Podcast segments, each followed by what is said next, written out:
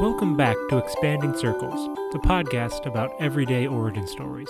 I'm your host, Jonathan Isaacson. Well, I'm normally your host. This episode is a bit of a change, as I turn over the host chair to Ian Randall as he gets to the bottom of my origin story. It's a bit long, but please forgive this little self indulgence and enjoy.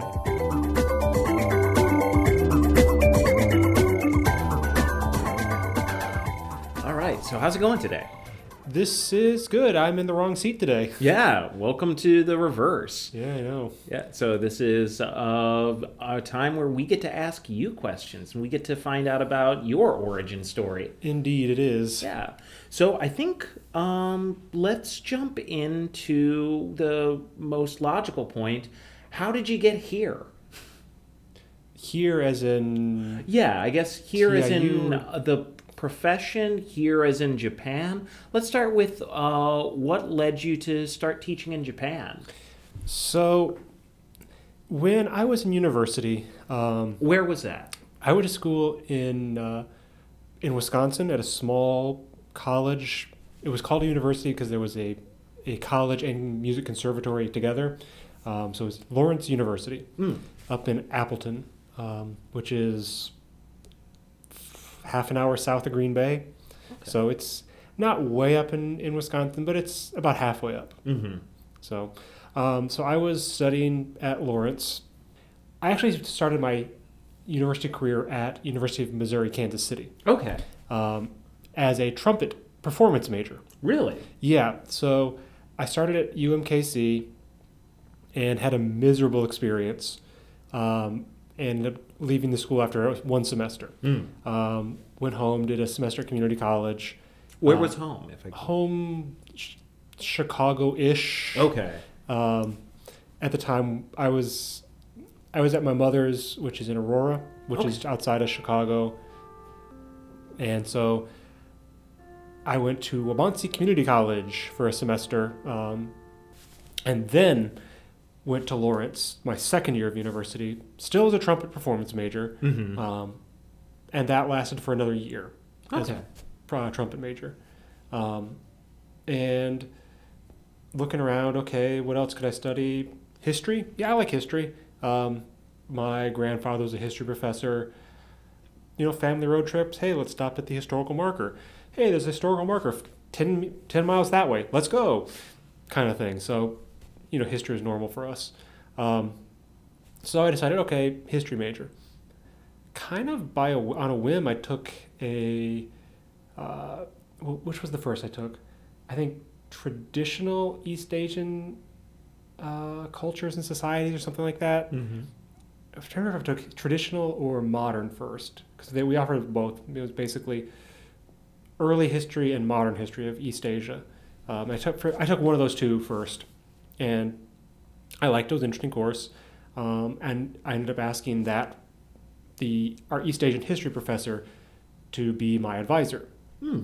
Um, and so uh, Professor Frank Derringer, great guy, um, ended up being my advisor. And my third year of university, we had a uh, started a new program at my school where we were one of many schools in the states that had partnered up with Waseda here in Tokyo. Okay. Um, and what the program was was Waseda was sending students to study abroad for a year, um, similar to the ASP program here at TIU, um, but not in quite as many at one school. So Mhm. we, I think we had like 15 or 20 Waseda students at our school, and so my junior year, that was a new program, and my advisor, Professor Derringer, suggested, "Hey, have you ever thought about being a roommate for one of these Waseda students?" No, but sounds kind of interesting. Mm-hmm. So I said, okay, sure, I'll, I'll sign up and volunteer for that. So my junior year, um, I was roommates with one of the students from Waseda and got to know all the students from Waseda um, that were studying at, at Lawrence. And at the same time, I started to take Japanese language courses Okay. because that was also starting the same year. It was a brand new program, um, was the Japanese language. So, kind of the combination of those two things. It's like, okay, now I have an interest in East Asia and Japan specifically. After my junior year, after third year of university, um, I got to come to Japan on it was I think the Freeman Foundation. I want to say is the name of the group that was was the kind of the sponsors of, a, of East Asian studies of a, in a lot of universities in the states and help programs get started. And so they sent us to Japan on their dime. Mm. Um, so we got a nice, was it 10, 12 days in Japan? Um, all expenses paid. Stayed in some really nice hotels, nicer than all our probably in my life again. Wow. Um, and just absolutely loved it. Um, and so then I kept my Japanese studies up my senior year, graduated, and said, okay, what's next? Have you thought about JET? The Japan Exchange and Teaching, I think is what JET stands for. yeah, the acronym something like that. Yeah, something along those lines. And so I signed up for that, got accepted, um, and said, send me wherever. I don't care. Uh, I didn't have a preference, um, which I think was probably one of the best decisions I made, um, was to say wherever because I got sent to rural Japan up in the north, in Akita Okay. um, this little town on the coast. I mean, I know people have been in smaller towns and all, Yeah. but this was, I think, was the Kisakata. When I got there, was like a little more than ten thousand people. Okay, that was going to be my next question. Yeah. I mean, it was a little more than ten thousand, I think, but it was kind of spread out because if you know anything about the way Japan municipalities work, they keep merging together. Mm. Um, I mean, the Japanese words. One of one of the words I learned when I came to Japan, gappe. Um, because I, I mean, I'd studied Japanese for a couple of years, but that's not the kind of word that you learn in a textbook. You, know, town merger. Um, so, so yeah, gappe. So they and Kisakata had back in like 50s or 60s or something had merged with two other little villages. So it's a fairly large spread out area uh, with 10,000 people in it. Right. Um, so pretty small to place. And now Kisakata has then bait again and is now part of a larger municipality that's still pretty rural. um, but yeah, so I was there um, in Kisakata, uh, teaching in the junior high school and in the two smaller elementary schools in town. So that's how I got started teaching English in Japan. Wow. Yeah. Okay, so that's, I mean, a couple of questions just kind of jumped to my mind from this. Um, now, you were studying history before you started studying the language, correct? Right. What came first? Was the just the uh, the history leading you to the language, or was it an interest in language? Oh, I like language. I'm studying this history. I might as well learn some of the language to help learn more about the history too. Or how did those feed into each other? again, it was I mean, it was all Professor Derringer's doing, I think, um, because like I say, it was my so it was my it was my second my first year at Lawrence. Right. I was still a trumpet major, but I was realizing this wasn't what I wanted to do, and so I was kind of looking, starting to look outside the music program, say, okay, what are some other courses I could take? Here's a course that looks interesting. It fits my schedule, and it was the I want to say it was traditional East Asian culture, and I forget the exact name of the, the course, but it was the traditional, the early Asian history uh, course, and so that was kind of my introduction into Asian studies Mm-hmm. because I had never studied really anything in depth about East Asia or any of Asia. I mean, as you're most of you are well aware, American, you know, studying uh, things about Asia. What do we learn? We learn uh, the bomb, Yeah, Pearl Harbor. We only really learn about them in context of U.S. history. You know- we don't get a lot of independent. This doesn't concern the United States. Exactly. I Yeah. mean, I think maybe the most like that we, we, we you learn. Okay, there was this guy named Mao in Yeah. China. And he's bad. And that's kind of the extent of the non-direct influence on America, but kind of indirect influence on America as well. Yeah. But yeah, so anyway, my stu- my knowledge of Asian things was, you know, the little bit from school, and then just other stuff I picked up on my own randomly. Um, so that my course in my sophomore year was my first real introduction into Asian studies, and then, like I say, Professor Derringer suggested me to do, to do the uh, roommate for Waseda thing, and so that led to the language. So Hmm. it's kind of history led to this exchange program led to Japanese language. Okay, that's really yeah, that's an interesting kind of trajectory there. And from knowing about the culture and knowing about the some of the history, did you find that that helped you with learning the language or understanding more? Um, I don't know. nec- I not consciously. Um, if there was anything, it was entirely subconscious.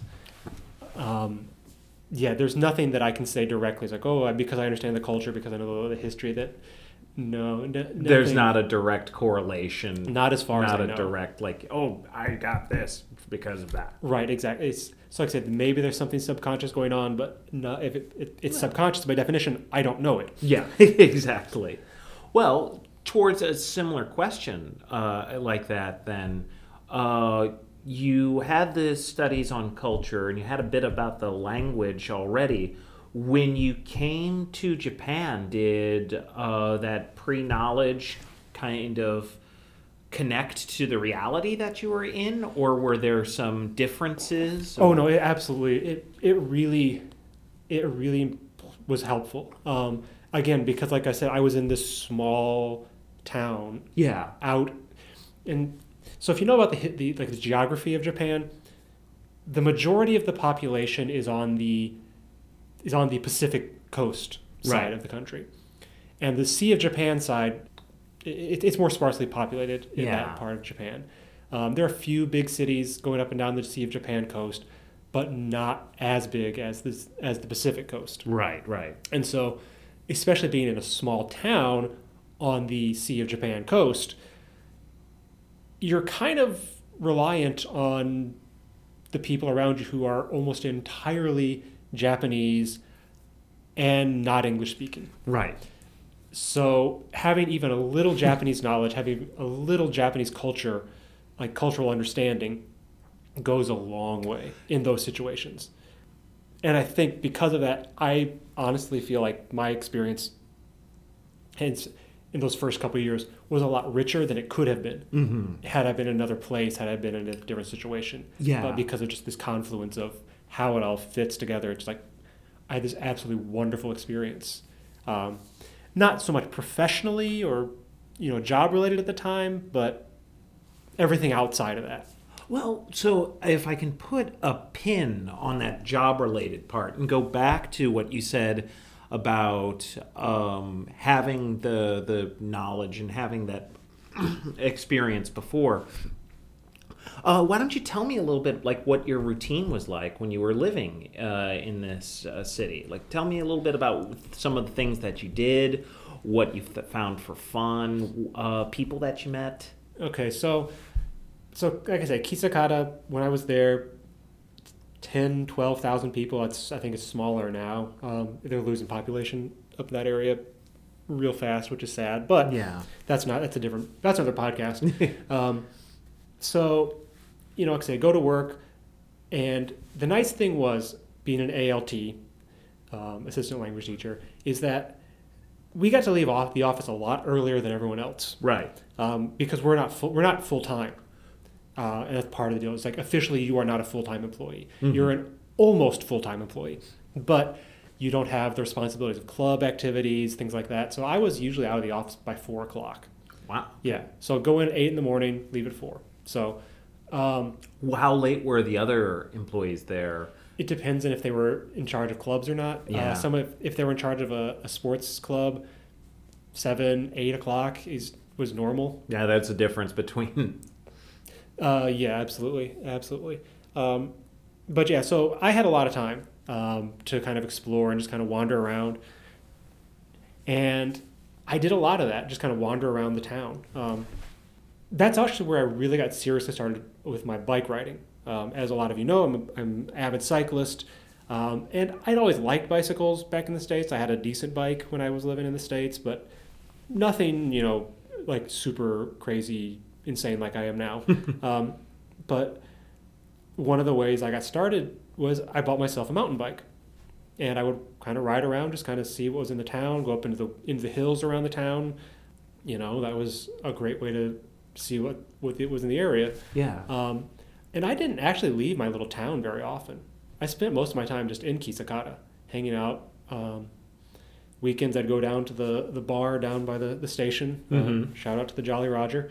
Um, so if you're ever in Kisakata, I doubt you ever will be, most of you. But if you are, stop in the in the Jolly Roger, say hi to Hyodo, great guy. So yeah, I'd go there on the weekends. Um, actually, end up forming a, a rock band with some of the regulars there. Okay, so the music you were still playing too. absolutely, absolutely. So, but yeah, so I did that, and it's it's Akita, so winter. If you don't do winter sports, you're gonna be stuck inside all the time. Mhm. And so I started snowboarding. Again, when you finish at four o'clock, and the nearby ski area has night skiing. yeah. Hey, uh, my last year in, in in Akita, I think I went snowboarding like 30, 40 times just because. I mean, it was cheap. It was nearby. I could do it after work. Wow. So Yeah, it sounds like sounds like it was pretty active for a a, a smaller town, but it sounds like you found a lot of things to do. absolutely, and that's you know, it's like I say, I'm glad I said put me wherever, and they put me where they did. Yeah, I mean, definitely. It sounds like you had a lot of great singular experiences. Oh, absolutely. there. I mean, I go back um, every year because there's a mountain bike ride that I participate in that's actually in the town in Kisakata. So I'm How back- long is that ride? Uh, it depends on the course. It's usually at least 100 kilometers. Uh, I think last last year was 120. I think they're using the same course this year, so another 120. Longest I've done was 160. 160 kilometers. Yeah, so 100 miles. So how long of straight cycling is that? Um, I mean, there are you, you, you have you know breaks to get some food because they have a nice aid stations sure, and get yeah. food and all. But Otherwise, Um, you might not survive the ride. um, I think it was a 5 a.m. start and finish at like four, five in the afternoon. That's So yeah, somewhere between 10 to 12 hours on a bike. okay. Yeah, that yeah. Your leg muscles must be just like made of iron.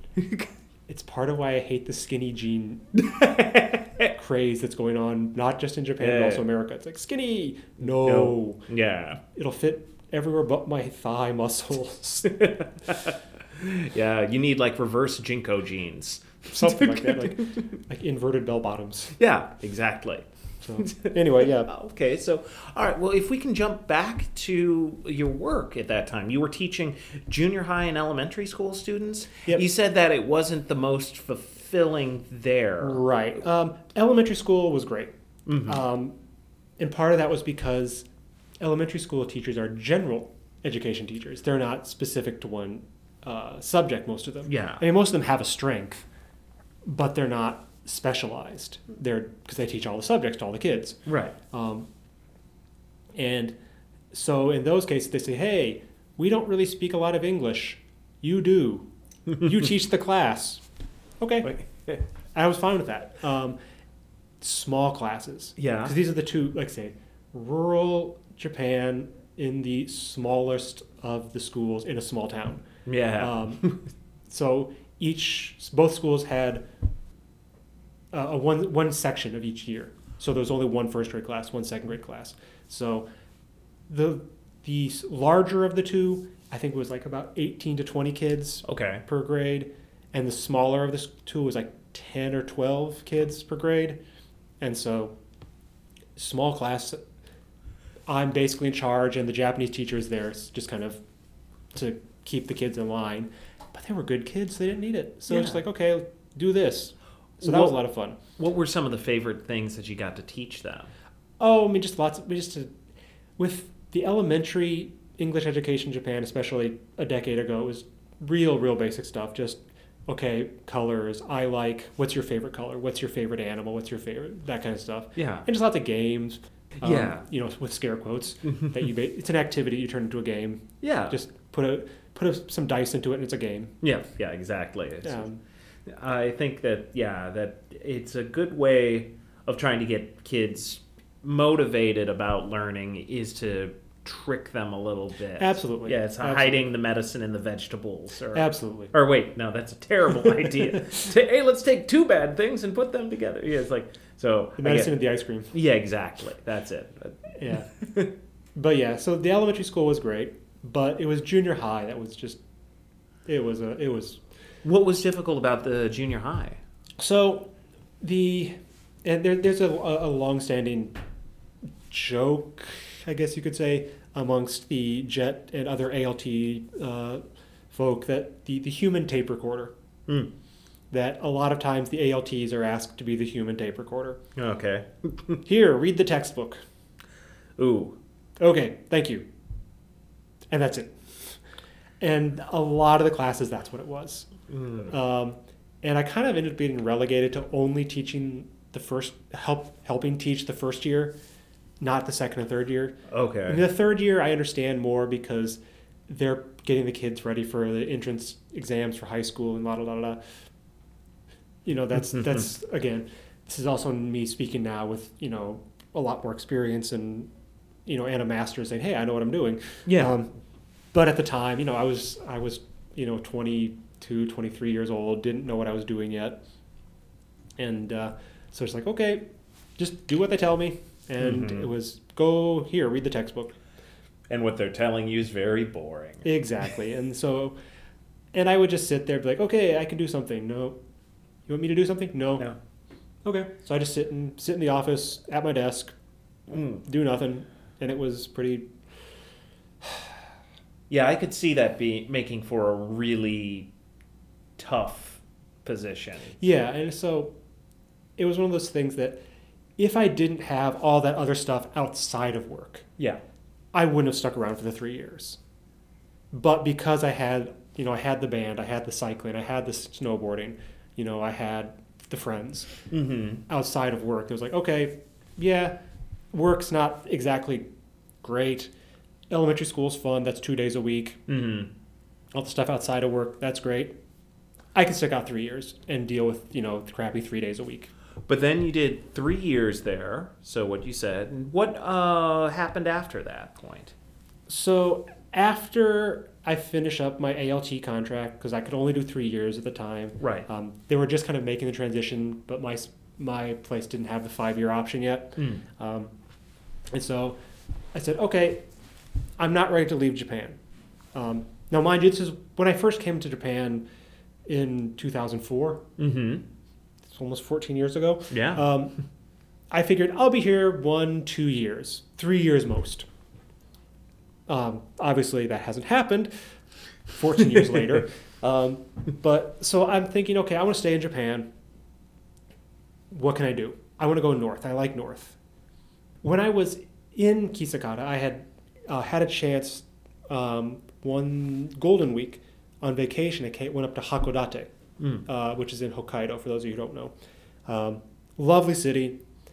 And I was like, hey, this is kind of cool. I wonder if I can find a job in Hokkaido, maybe in Hakodate. And uh, looking around on the Japan job boards, and hey, what do you know? There's an Eikaiwa job in, in Hakodate. And they hired me. Wow. Hey, okay.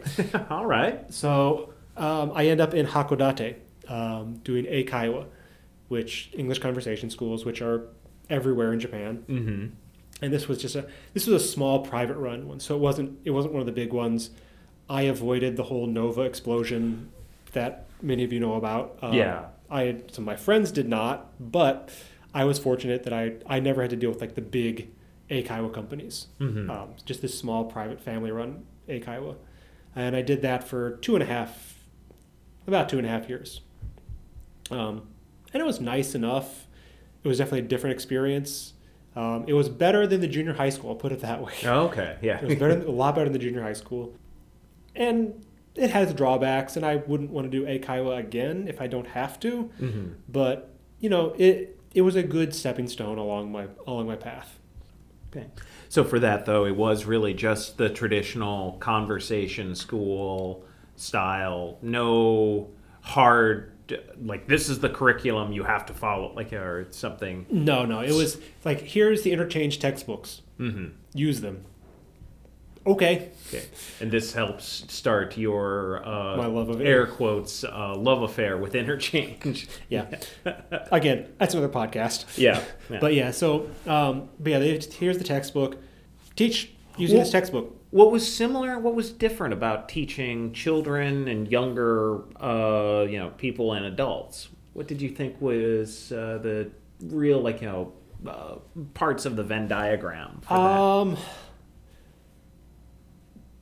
they used English. okay, um, that's the one. That's, That- that's an honestly because of the settings were also so different. It was just so different. yeah. yeah. um, because in the Eikaiwa it was me and like five to seven, mostly. I mostly taught adults. I taught a few kids classes. No, really, there it was. night and day. I mean, I'm teaching English. That was kind of the similarity. That's honestly for me personally. That's kind of where the similarities started and ended. Okay. Um, so yeah, so I did that, and it was okay. Say it was.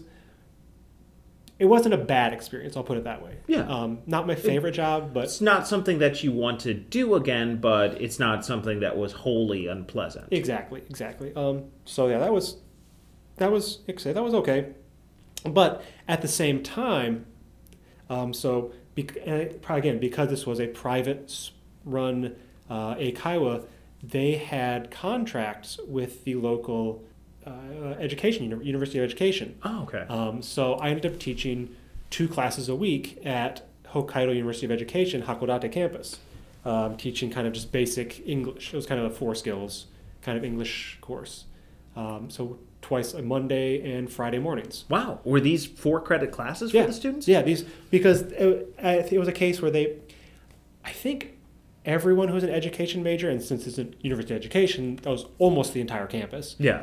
Had to take basic English courses. Right. and they didn't have enough full-time faculty to cover all that and so they would they hired a lot of the they, they set up contracts with like some of those private uh, Eikaiwa com- companies around the town around the city and so uh, yeah they brought us in to teach uh, say it was a I think I'm trying to remember if it was if it was truly a four skills course or if it was a focus on one or the other but Mhm. I think it was a four skills course but again not really that important Yeah. but yeah, so that was kind of my first uh, taste of teaching at tertiary level. it was like, hey, I like this. Oh, okay. I, I like this. This is, it is, it's an age group. I actually realized I like teaching. Mm-hmm. Um, I like teaching these kids who are kids, young adults. um, We're getting to the point where we say kids because we're old. this is true. but I know, yeah. yeah, te- teaching 18 to, you know, somewhere between 18 and 25, that that rough age, age range. Um, I realized, hey, I like teaching this age. Um, I also like the fact that there is a definite start and end. Yeah. Because that was one of the things I disliked about Eikaiwa. It's just this, there's no real, there's no goalpost. Mm-hmm. You just teach until the class, until these students stop taking the class, which in some cases was literally years and decades and decades. So it's like, okay, there's no end. Yeah, there's no clear objective. Right. There's no. It's just go. go. Which is interesting because that's how the language learning process is, but that's not how the lang- how language classes should operate. Yeah. yeah so, So the idea, learning can go on and on and on. right, forever, right. but Hopefully, learning class- is forever. Yeah, But, well, but in the classroom is kind of, but yeah. yeah, but uh, yeah, I get what you're saying there. And so, but yeah, so having the university setting was like, oh, there's a start and an end. hmm I can plan for that. Right. That was kind of I like that, Mm-hmm. um, and so that was my first experience with with like that, and I was like, hey, this might be something I want to want to want to pursue, um, and so I did.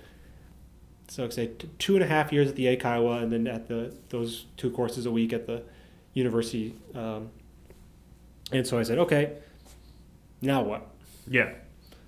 And so, again, looking at the job boards, and I find a posting. At this point, I had wanted to stay in Hokkaido um, because I liked Hokkaido. Um, I had a girlfriend, who now my wife. Mm-hmm. Um, she's from Hokkaido. Um, so I said, okay, I want to stay in Hokkaido. And at that point, I didn't have my master's yet. Right. Um, I'd had, exp- I had at that point six, oh, almost six years, five and a half, six years experience Yeah. teaching in Japan, Full time teaching. full time teaching, um, at kind of all various levels. Mm-hmm. Um, so I said, okay, there's not a lot of there are not a lot of univers- university positions I'm yet qualified for, um, but I found a posting for a uh, position at a professional school, uh, technical school, whatever you, whatever you like to call it, senmongakko Hmm. in Japanese, um, and it was in the Sapporo area. And so again, I applied for that. Um, actually, kind of funny story on that one. So my girlfriend, now wife, at my girl at the time, we went to Niseko because every we went, which is the big, big ski resort in um, Hokkaido, Mm-hmm. and we we went every year, um, once a year, every year. We did until we left Hokkaido actually, um, and we that was we planned to go to Niseko, and I also knew there was a chance that I was going to get an email and say, "Hey, can you come for an interview?" So, in my car, we pack all of our snowboard, our our, snow, our wear, our, our boots, and everything, Already. and I throw in a suit. now, so we go from Hakodate, we drive to Niseko, which is kind of halfway between um, Sapporo and Hakodate. And so I check my email at that Saturday night and say, "Hey, can you be in Sapporo for for an interview tomorrow?" Um, sure. How far are these away from each other? If you Um, if you're not taking the expressway, Hakodate to Niseko is about what two and a half, three hours, okay, and then another two-ish hours onto Sapporo, maybe. so May- that maybe it's little not right around each. not right next to each other, but there there are a few hours between each. And so, okay, sure. so I go to the interview with all of my snowboard stuff in my car. Um, it was luck- luckily my wife's uh, sisters live in Sapporo, so we had a place to park the car and leave our stuff. Oh, okay. Um, so yeah, went interviewed for that uh, on the snowboard weekend. Well, you could have brought the snowboard into the interview. Could have brought it in, although it was in a very nice uh, tea house, tea, not tea house, tea room Mhm. in uh, one of the swanky hotels Ah. in in Sapporo. So that probably would have frowned upon that. Yeah, I don't think that would have jived. Yeah. No. So, but yeah, so I did that. Uh, did the interview, got the job. Um, All right. okay, so off to uh, Sapporo. Well, not Sapporo yet, in just outside Sapporo. Um, Okay. Teaching at a technical school for, as I explain it, everyone in the hospital except for the doctors. Okay. Um, so you got nurses, EMTs, uh, clinical technicians. Um, so, Administrative staff. at, yep, hospital administration, uh, pharmacy administration, um, So everyone. pretty much, yeah, really everyone except for the doctors They're at this at this Senmongakko. And I ended up doing that job for five years. Okay. So it was a it was a nice it was nice. Um, I was completely in charge of the classes on my own. Was like okay, go and teach a class. So at that point, I'm fully teaching full time by myself in a tertiary setting. So you're essentially coming up with your own curriculum. We had a textbook, um, Mhm. but what you did with the textbook was kind of up to you. Okay. Um, I did have to come up with my own curriculum for uh, EMTs. Mm.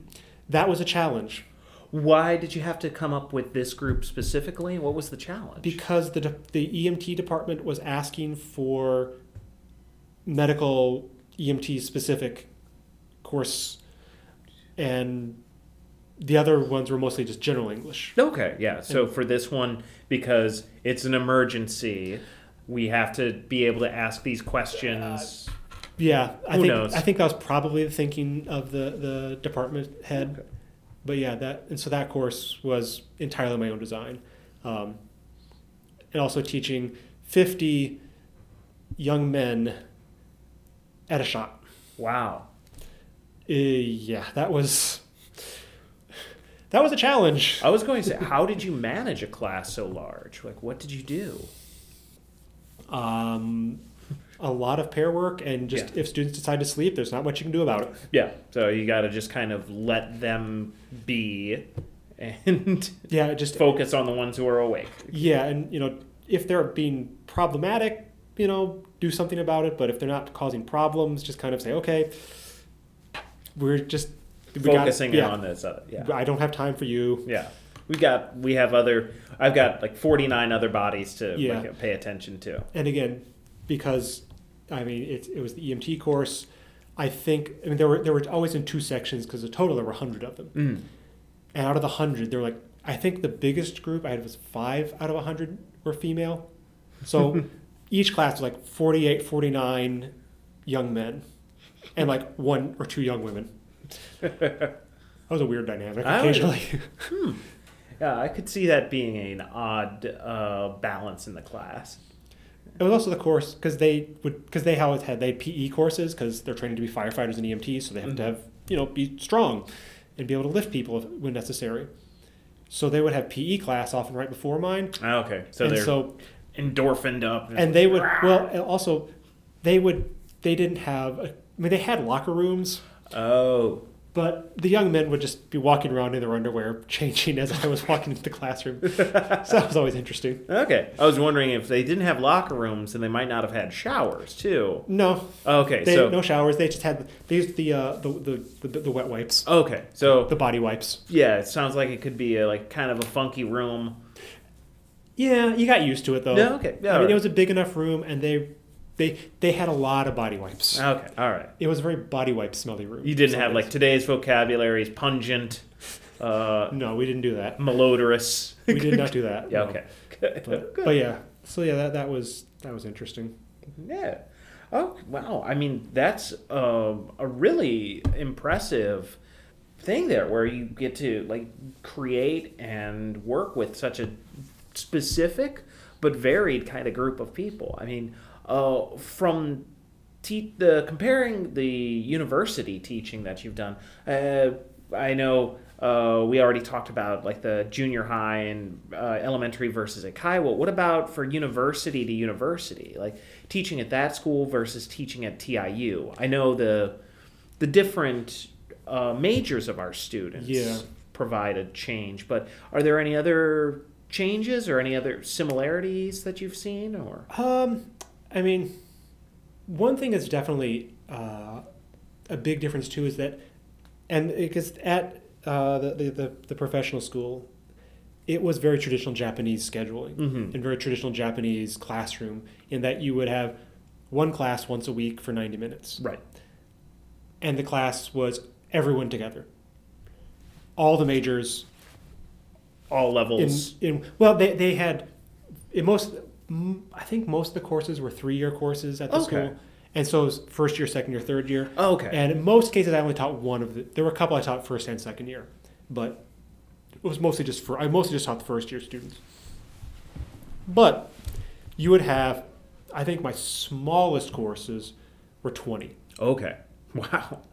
and my big ones were 50 and so that was again just the dynamic is so different than what we have here Yeah. um, that there's no time for individual in- attention. Oh yeah. No, I I could see that. Yeah. Um, so you have to make a lot of use of group work, a lot of use Mhm. of hey, talk to your partners. Um, so there was a lot of that, um, and I would say another difference too is that there, uh, because they weren't English majors, all English levels were put together. right. So you had some students who had not great English, but you know decent English, Mhm. um, with students who were were false beginners Right. in the same class, which, as we all know, it can be a challenge. I mean, Yeah. there are things to do with it, but it's not easy. No, no. It uh, it requires a lot more planning, and it requires being uh, really flexible with your lessons. Yeah.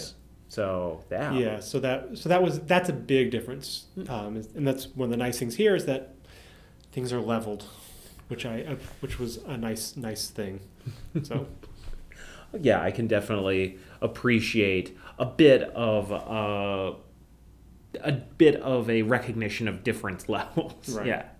So the so okay, so those are the different parts to it, and also I guess and speaking of similarities or differences too. I mean, you've lived in the north of Japan. And now you're living here outside the Tokyo area. I mean, uh, obviously there are the very clear differences in climate or in geography, but uh, any other differences that you've found or you? Okay, yeah, that's Oh, yeah. a, that's a Oh, that is yeah. a clear sign of yes. That head oh shaking. yes, absolutely. Um, Now, of course, when you compare, and they're talking about the Tokyo area, Yeah. you compare it to other major metropolitan areas, it still is very, it's on the polite side, world like world scale. Right. It's on the polite side of things. Yeah, it's not what like living in Chicago. You are living around Chicago too. You understand what it's like from uh, American metropolitan city. Right, and and I've been to enough other major Yeah. metropolitan areas, like especially in Asia. Mm-hmm. Tokyo is, relatively speaking, on the world scale, a polite city. Right. On the Japan national level, it's a rude city. Mm. Um, it, it's and it sh- it shows up so often in driving around. Just people's driving manners are really bad. Um, oh, it drives me nuts, especially as someone who rides my bike and walks places. I was going to say. I mean, you have this from three those that that and as a driver, you've got it on from all three angles. Right. So it just that's a that's a big big difference. That and up north, I mean, maybe this is somewhat rose tinted glasses and all, but I don't think it's just that. I think there is at least some truth in it. But up north, people are better drivers. They're more polite. Um, it's just, I mean, I. I don't know if it's necessarily. It's, I don't think it's people are being rude down here. I think it's more indifference Mm.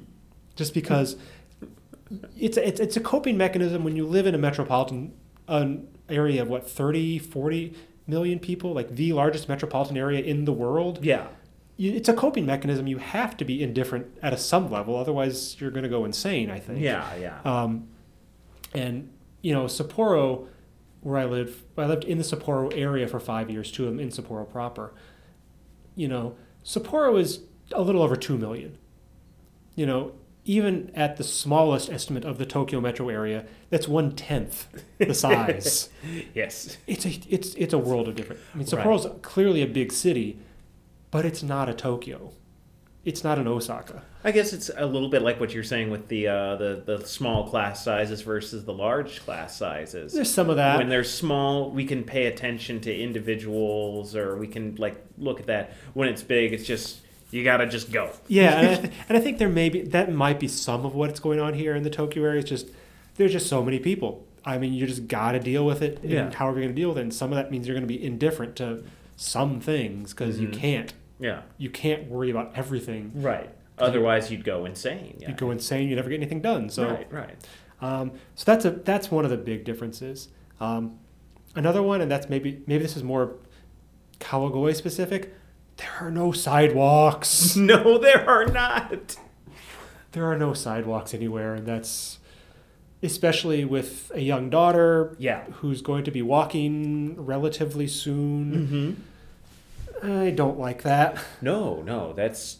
I would be horrified. Um, so that's something that, yeah, that's definitely something that is just like I say, it's that's I think more Kawagoe specific because other Mhm. places in this area I've been do have sidewalks. Okay. Um, I think maybe it's just the nature of Kawagoe being as old of a town as it is, or something, or whatever reason. See, I thought, you know, from, I mean, this is the only area of Japan that I've lived in, and one of the few places I've been to uh, in the country. It's like, oh yeah, no, no sidewalks anywhere. That's just Japan. No sidewalks. And it's like, oh, okay, well, I'm glad to hear it's that. not. I mean, because the town I lived, like Kisakata, the first place I lived, Right. on the back streets there were no sidewalks. Yeah. But it's a it is a rural town. Right. It is safe to walk on the streets. Yeah. Not so much around here. No, um, no, I, I would say that I have at times been a little bit ugh, taken aback by just how well that car was pretty close. Or, Oh, I've yeah, yeah. Or, oh, that bike right behind me. That was. Yeah, no, I've given so many drivers evil eye mm-hmm. as I'm walking or riding my bike. So Yeah. I actually did see someone do the uh, throw their hands in the air, kind of "I'm walking here" pose at one- at a driver. It was a it was a, an older man who did it to the driver. So I was like, "Oh, that is a that's a really bold statement." It's yeah. So but again, that goes with uh, the the rudeness scales across the world. yeah, absolutely. That's fairly in the middle. yeah yeah and so i'm just thinking other differences too and another thing that living in this area is we're not far from the mountains. Mm-hmm. We're not far from nature, Mm-hmm. but we're not close either. No. Um, and that's certainly something I miss. Yeah, it takes what about an hour and a half or so to get to Chichibu. Yeah, kind of. and it depends on on you know how what your mode of transportation. right, right. Um, for me, for a lot of, for me cycling as well. Like if I go Yeah. cycling, I prefer to cycle out in out in nature because again, Mhm. cars, right. not as many cars. Right. Um, so that's it's safer for me. Um, You only have to worry about those uh, monkeys that are coming out with the, the wrenches from the yards or the, the rabid foxes. yeah, yeah. experience. I have experienced both of those. Um, We'll have to ask you about those later on. here. Kamoshika, Yeah. serows, but yeah, yeah. So that's certainly uh, certainly something. Yeah. So I think jumping into a different uh, part here, um, if I can, uh, away from talking about geography, uh, is the fact that you've been here for 14 years, you said? Almost. Okay. And I know a lot of the teachers uh, have nowhere near that much amount of time in Japan. Like uh, for myself, this has only been a year and a half for me. Uh, other people, they've only been here one semester. Some folks have just gotten here. What's some advice you would give to new teachers to Japan? Um, get out of your bubble. Hmm. That's probably the big one. Just get out of your bubble. Okay, what do you mean by get out of your bubble? Um, I mean, both physically, like the area you live in, yeah. get out of it. Okay. Go explore other parts of Japan. Yeah. Um, you know, take a trip. Go to the other islands. Um, if you haven't ha- if you haven't been to the other islands, go visit Kyushu, visit Hokkaido, visit Shikoku, Mm-hmm. Okinawa, wherever. Get out, visit the other islands, because Tokyo is certainly one image of Japan. Mm-hmm. It's nowhere near the only image of Japan. I think most people know that, but to really explore it, it's it's there's some ama- a lot. It's there's a lot of amazing stuff out there, and it's it's one of the things that I really like about cycling is that I've seen a lot of parts of Japan that a lot of Japanese people don't know about. You know, because I go cycling in weird places and go off on these back roads, and Mm-hmm. you just find all these things that people don't know exist in a lot of cases. So um, that that is certainly one thing. And the other thing I would say, get out of your bubble. Get out of your cultural bubble as well. Get out of the English speaking community. Mm-hmm. Get into the Japanese speaking. Find the Japanese people who don't speak English, but don't care. Yeah. It's like, hey, I don't speak English. I don't care. Let's have fun. Okay, sure. Let's do something. Yeah. Um, find those people. It's- y- y- Yeah, obviously, if you don't have Japanese ability, that's going to be taxing for you, so you can't do it all the time. but Try it's it. still worth doing. Absolutely, it's absolutely worth trying and doing. So yeah, that's something. that would be kind of my big advice. Just get out of your bubble, say both physically and just your, comfort bubble. Okay, cool, cool. That's I think some really good advice. Yeah. Um, and I think this is a good time to ask you a question that uh, you ask us Mhm. a lot. Is so, what's your long-term plan, or what's what do you see yourself later on, or after your time at TIU? What because uh, that's I think a question that in every single podcast of yours you ask us. Yep. So if we can reverse that, Oh, absolutely. point Um, that one back at you. Ta! So, long term, Mhm. um, if, if you can't tell, don't want to stay in this area. Right. Um, You want to go where the sidewalk exists, not ends. exactly. I leave where the sidewalk ends, go back where the sidewalk is. Um, um, long term, back north. Mm. Um, be closer to my wife's family, closer to Chammy's family. Um, because she, until we moved here, she had never lived outside of Hokkaido. Um, she'd lived most of her life in Hakodate and then a fair amount of time in Sapporo. Um, so this was a big move for her because she'd never moved out of the, out of say, out of Hokkaido, um, and it'd be nice to be back closer to family, Yeah. especially now with our daughter. Because Yeah. it'd be nice for her to be close to at least some like mom's side of the family. Since my side of the family, that's a that's another issue. That's a whole other move. That's you know literally another continent. Mm-hmm. Um, and so, at least be near some family, at least the mom's side of the family, at least if she can't be near dad's side of the family. So, um, north Hokkaido would be ideal, I suppose. Although I wouldn't say no to Tohoku, Mhm. um, because I love I love Tohoku, especially for like really Aomori would be great because Aomori would be just right across from Hakodate. But yeah, back north, um, ideally staying in university setting. Mm-hmm. Um, you know, and as I've as I've told our bosses here, if I could take this school with me and put it in another part of Japan, that would be my ideal setting. Mhm. Like I like teaching here. I like our students. I like my coworkers. I like my bosses. I just don't like the location. Yeah. I would love this to be in some other part of Japan. Mm-hmm. Um, obviously, if we're in some other part of Japan, getting the number of students would be another issue, but that's, you know, obviously not going to happen because we can't move a school that easily to another Yeah. part of the country. So, yeah, somewhere in the north is what we're looking at in the future. Yeah.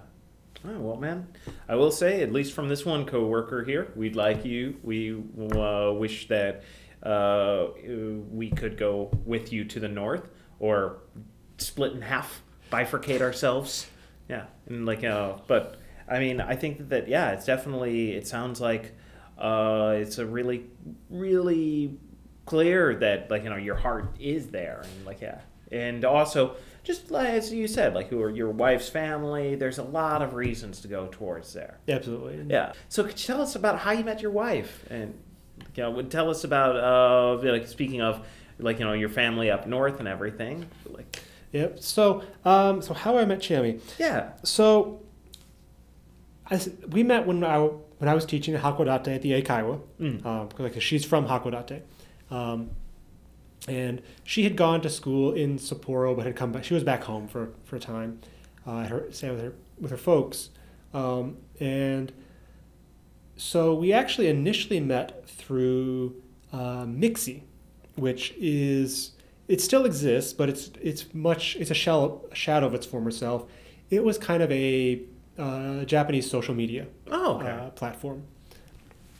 And you know, it, they were trying to. It was it was much more based on communities. Mm. Like, because Facebook has communities, but that's not kind of the main thing. Mixi was really based on communities, like the Hakodate thing. And then here's Hokkaido mountain bikers. Here's Tokyo road cyclists. Mm. Here's rock and roll guitar, whatever. And so it was really based on communities. Um, and we met through the Hakodate community um, on Mixi, actually. That's where we, we initially met. Um, and uh, yeah, so we dated for we dated for a long time. yeah. Um, that's that's on me. um, being being who I am, being very deliberate on everything. um, yeah, we dated. I think we dated for almost seven years. we dated a long time before we got married. So Hey, I don't know. I can appreciate that deliberation. I mean, like, and I'm sure of I don't know. It's it's interesting because what like if we look generations ago, uh, then there are people what like people who would date for like a month or something like that, and then blam. Whereas like now. It seems to be kind of more like, yeah, people will be with each other for a long time before they go through like the more formal, like, you know, like, Yeah. this is the ceremony for coupling. yeah, absolutely. Yeah, but that doesn't change that you care about a person, and that doesn't change that like ah you think the world of them. So Yeah. yeah. Yep. So yeah, And your daughter's just about to turn one. she's just about to turn one. So yeah, things are. I mean, so there's also that that that I've stayed in Japan for a while. Yeah. So, for among uh, from uh, besides all the reasons I don't want to go to the states right now, Mm-hmm. um, but just yeah, with a with a one year nearly one year old daughter and a wife who has never lived outside the country and yeah. When moving from the north of Japan to moving to Saitama is a big move. Doing the cross continent change. it'd be yeah, Yeah. and I and I mean honestly, where else do I want to be right now? Yeah, exactly. I mean, it seems like you've really spent time, really built a life here, and you have been building up so much great experiences here. Yep. Why stop it? I mean, like I say, I wanted I figured two maybe three years, and here I am, fourteen years later. Well. stepping off that plane, which was incidentally, side note, Mhm. the day I landed in Japan to move for the jet program was my wife's 20th birthday. Whoa. So there you go. We, Yeah. we, we realized this probably just before we got married, actually. We realized, wait a minute. I was, look, I was looking at my passport. I'm like, oh, my landing date. That's your birthday. yeah. That was the birthday you turned 20. That's funny.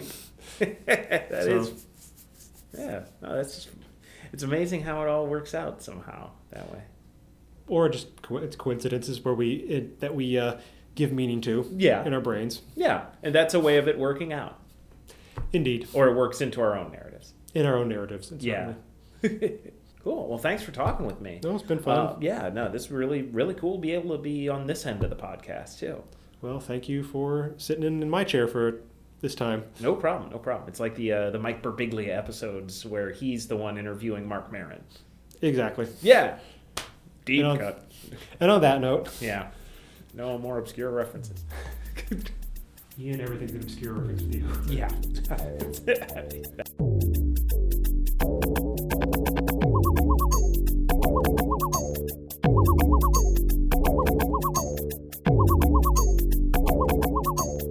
And that's all for this episode. I hope you enjoyed. If you have any questions for myself or any of my guests, we have an email account. You can send questions and comments to expandingcirclespodcast at gmail.com. That's all one word. One more time, that's expandingcirclespodcast at gmail.com. The new school year has begun, and we're busy with new classes here. Hopefully, I'll be able to get some people to sit down and talk with me in the coming weeks, which means that hopefully there will be new origin stories soon. So please subscribe and keep listening.